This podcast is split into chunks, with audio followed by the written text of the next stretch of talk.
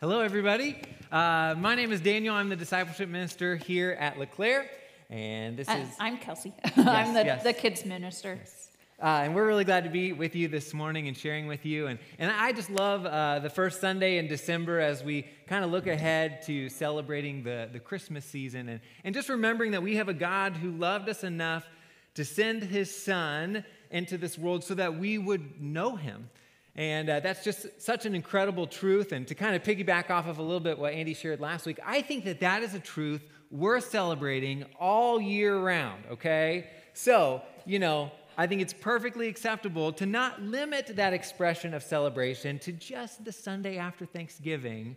But if you want to start a little sooner, like September, it's totally fine to decorate, listen to Christmas music, all, all that good stuff. And we do. Daniel practices what he preaches here. So. That's true. That's true. so, uh, but it really is. It is something worth worth celebrating.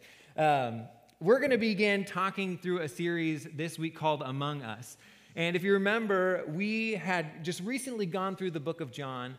And if you remember at the very beginning, it starts with this beautiful prologue that talks about how God sent his son into this world, a world where people had, had so departed from God's plan for humanity, they, they didn't even recognize him. But God sent his son so that we would know him. And in fact, later in John, when Jesus is praying in, in, chapter 17, he even says that eternal life is to know God and to know the Son. And what a gift it is for us that, that we have that ability to look back and to see Jesus, and because of that, to know God. And there's a lot of, of implications about Christ coming to this world to live with us and, and what that means for our life. And so we want to spend these next few weeks just kind of unpacking some of those. And we're going to be looking at this time where God came into the world, and, and there's a lot of circumstances, a lot of situations, a lot of characters that God uses to help forecast to the world what it meant for Jesus to come and what it meant for, for our lives. So today we want to talk about one of those stories. It's going to be in, in Luke chapter 1. So if you have your Bible, you can go ahead and, and get ready and uh, find yourself there. We're going to be looking at a story uh, about a couple named Zechariah and Elizabeth. And, and Zechariah and Elizabeth, they might be minor characters in the story of Christmas, uh, but it's because they faced this impossible struggle in their lives that they're, that they're in this story. And, and we today just kind of want to walk you through um, a time in our own life where something um, seemed impossible to us. Um, and as we dig into God's word and examine this circumstance in our life, it's our hope that um, we can offer you encouragement and truth about how God allows us to have joy even when things in our life seem impossible. Yeah.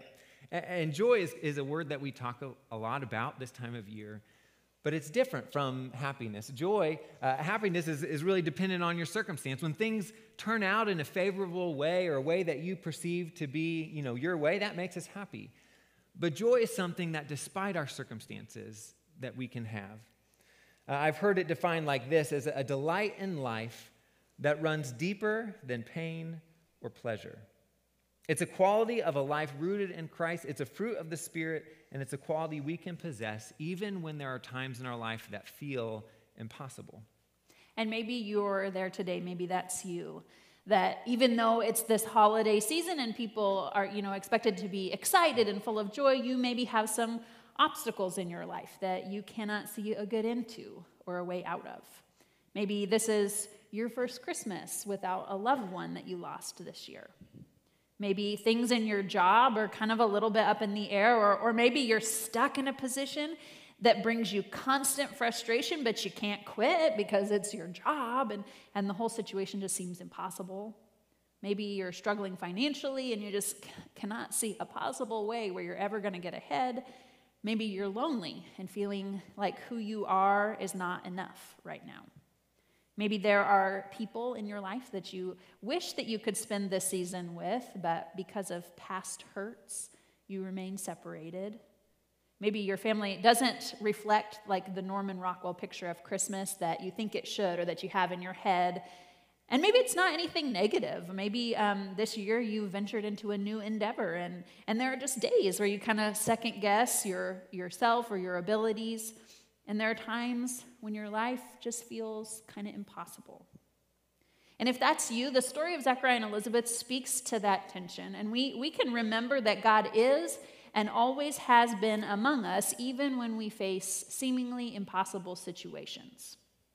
Because Jesus came to dwell among us, we can experience joy when things in our life seem impossible. No matter how impossible our circumstances may become, we can have a delight in life that runs deeper than all these emotions or anxieties that these difficult uh, situations or experiences can bring about in us. Yeah. So, like I said, we're going to be in Luke chapter 1. So, if you're there, go ahead and join me beginning in verse 5. It says, In the time of Herod, king of Judea, there was a priest named Zechariah who belonged to the priestly division of Abijah. His wife, Elizabeth, was also a descendant of Aaron. Both of them were righteous in the sight of God, observing all the Lord's commands and decrees blamelessly. But they were childless because Elizabeth was not able to conceive, and they were both very old. So, at the beginning of Luke's gospel, we're introduced to this couple.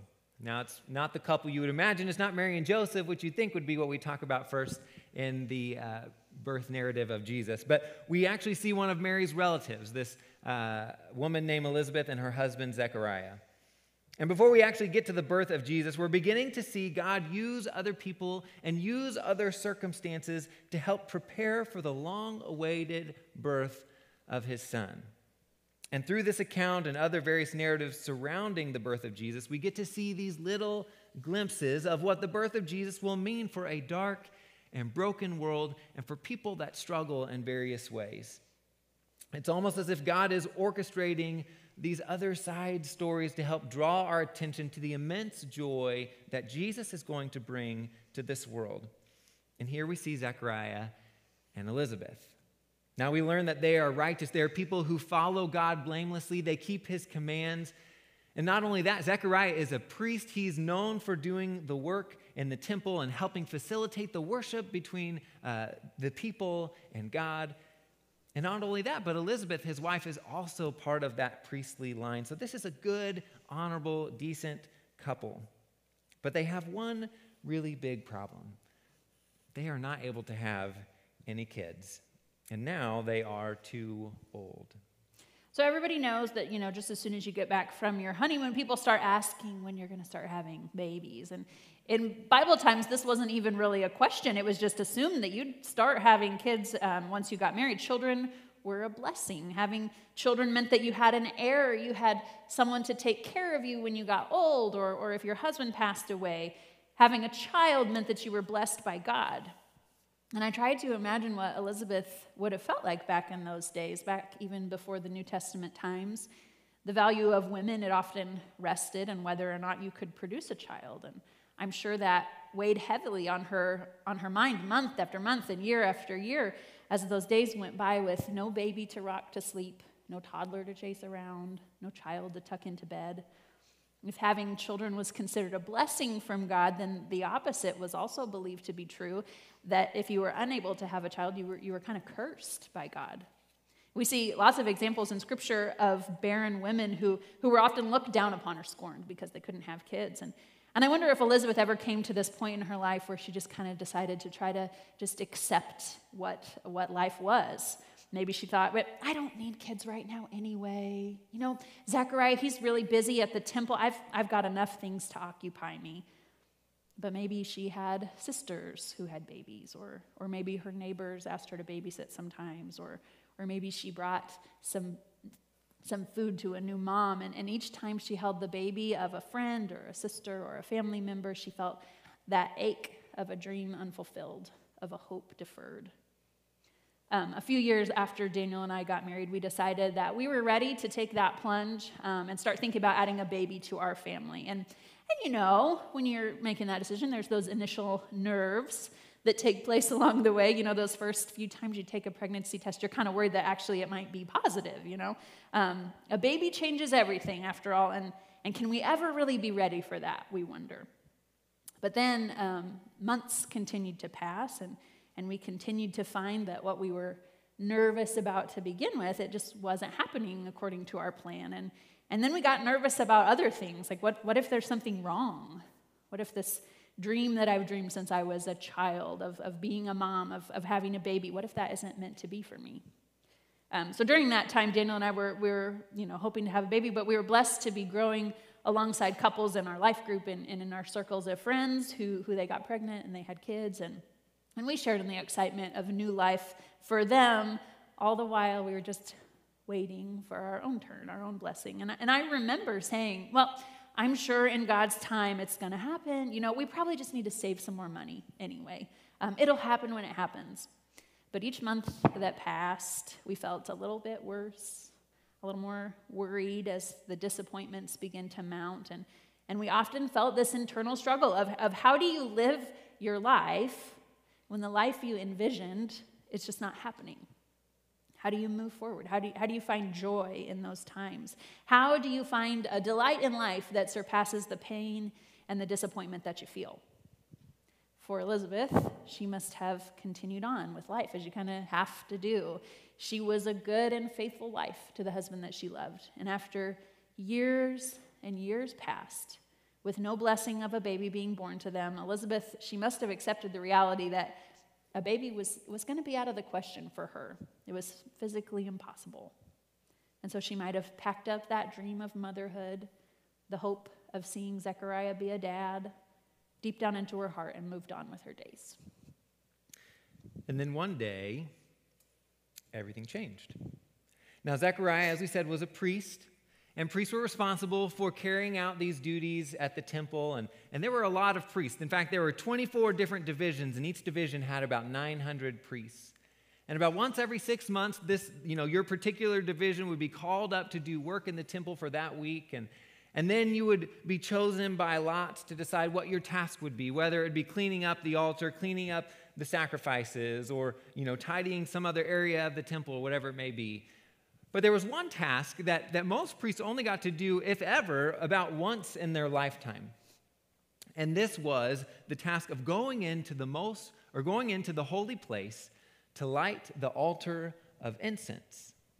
Now, this was a very reverent, this is a very holy job, and, and it just so happened that on this particular day, Zechariah is called up to do this task to light this altar of incense that kind of represented the prayers of the people going up to God. And, and during the time, people would gather around the temple and they would pray, uh, and this would sort of symbolize what was, what was going on.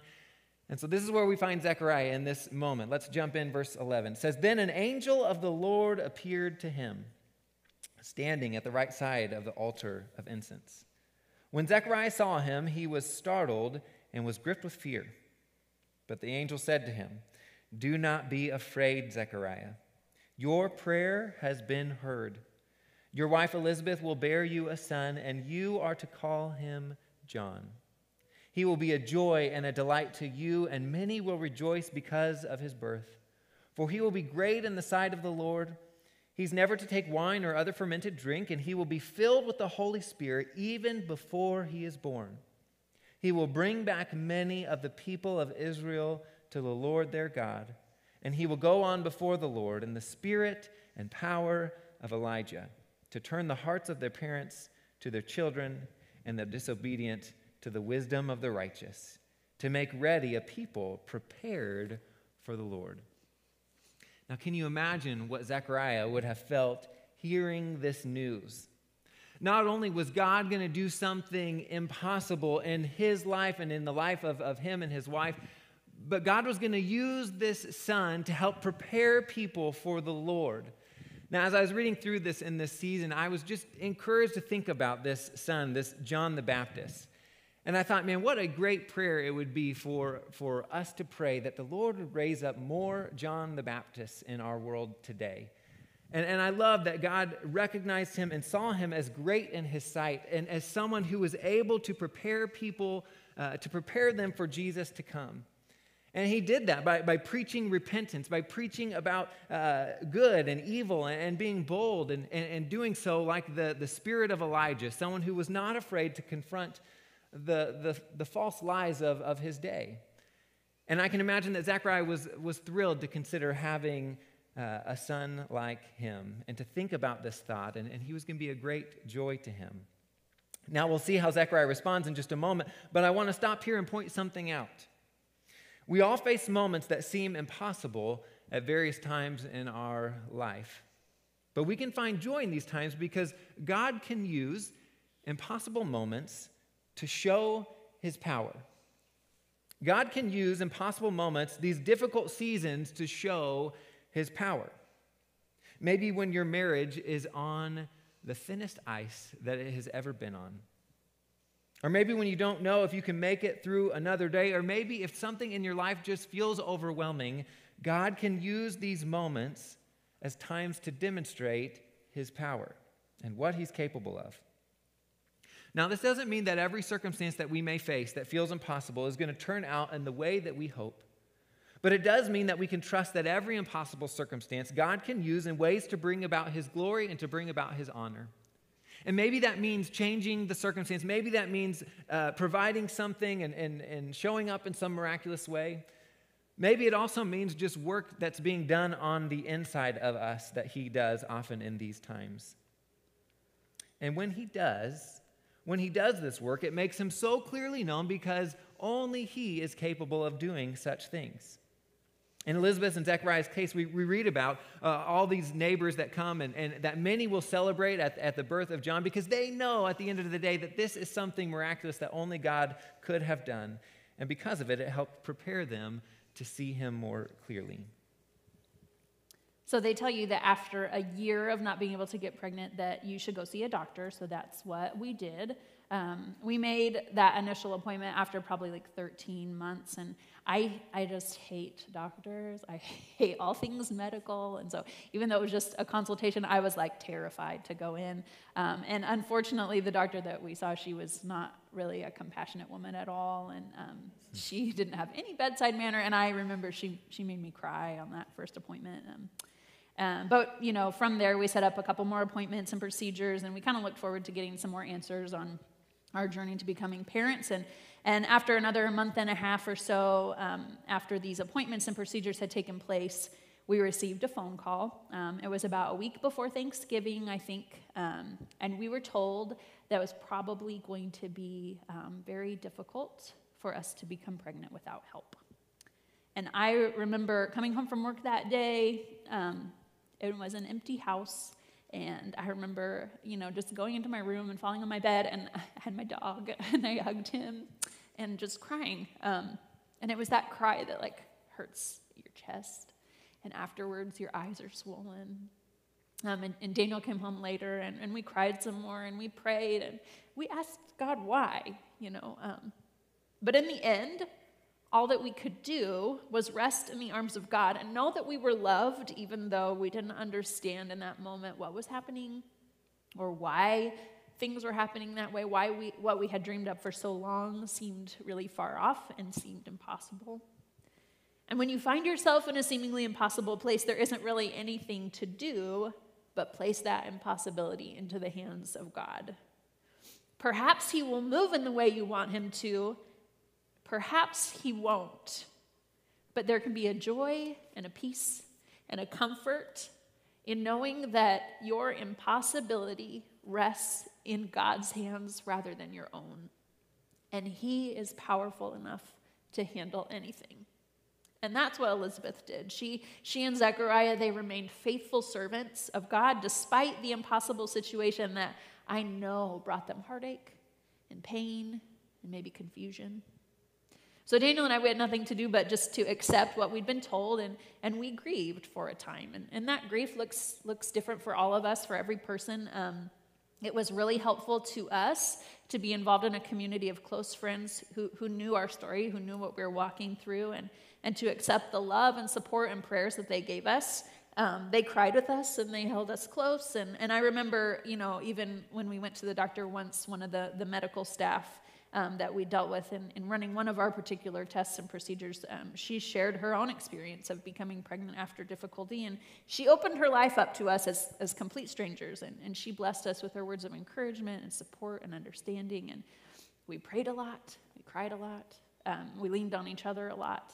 Um, and after all of this, we, we made an appointment for a fertility clinic to explore what options that they might have for us.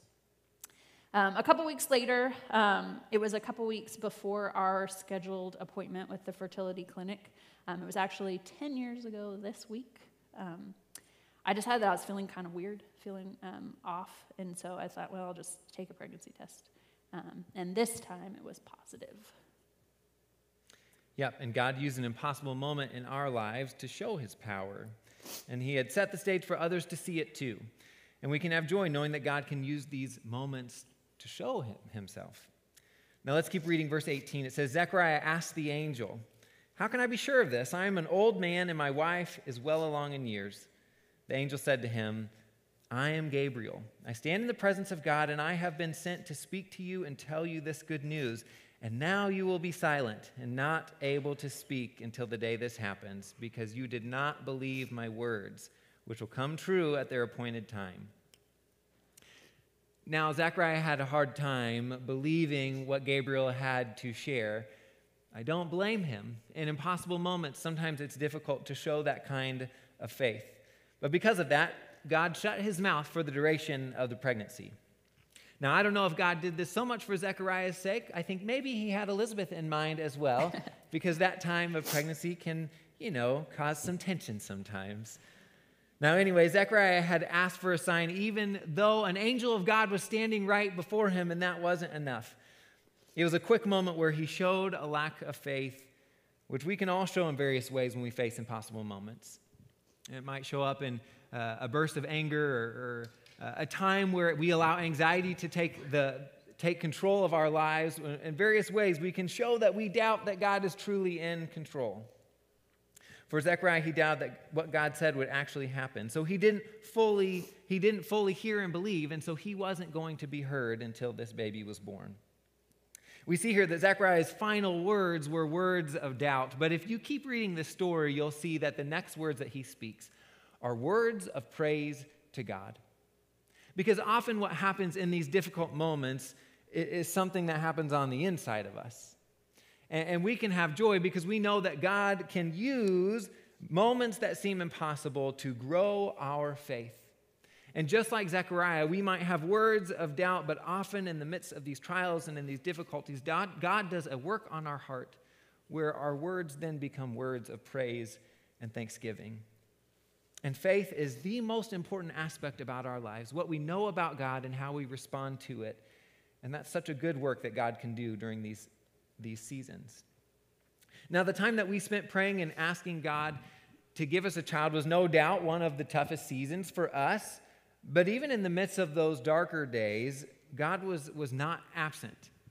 And there were many times that He would just show up in moments that we needed Him most, whether it would be a, a conversation with a friend who kind of knew what was going on, that said just the right things at just the right time. We had the support, like we said, of our own life group.